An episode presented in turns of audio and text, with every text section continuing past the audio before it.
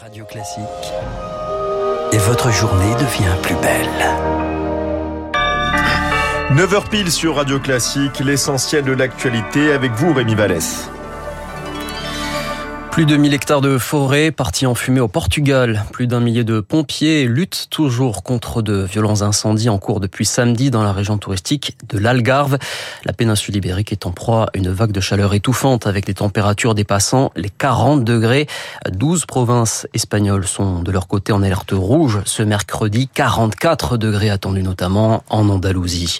Au Niger, deux semaines après le coup d'État, la diplomatie reste la meilleure voie à suivre, affirme le président du Niger le pays assure en ce moment la présidence tournance de la CDAO, l'alliance des pays de l'Ouest africain qui se réunit de nouveau demain pour euh, tenter de trouver une sortie de crise.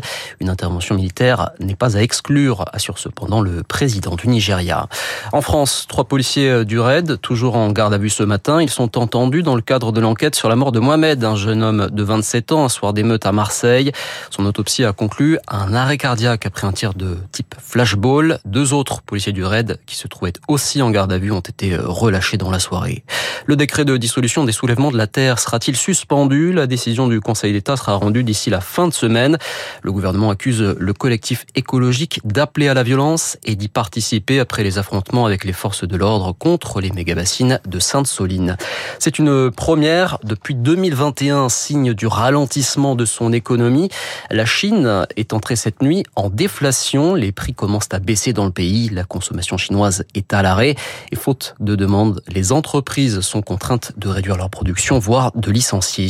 Le maire de Sochaux s'en remet à Carlos Tavares. Dans une lettre ouverte, l'élu appelle le patron de Stellantis, héritier de Peugeot, à sauver le FC Sochaux du naufrage.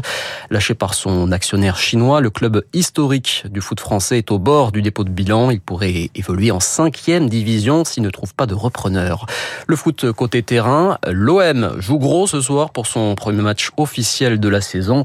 Troisième tour de qualification pour la Ligue des Champions. Les Marseillais se déplacent en Grèce sur la pelouse du Panathinaikos. Coup d'envoi à 21h.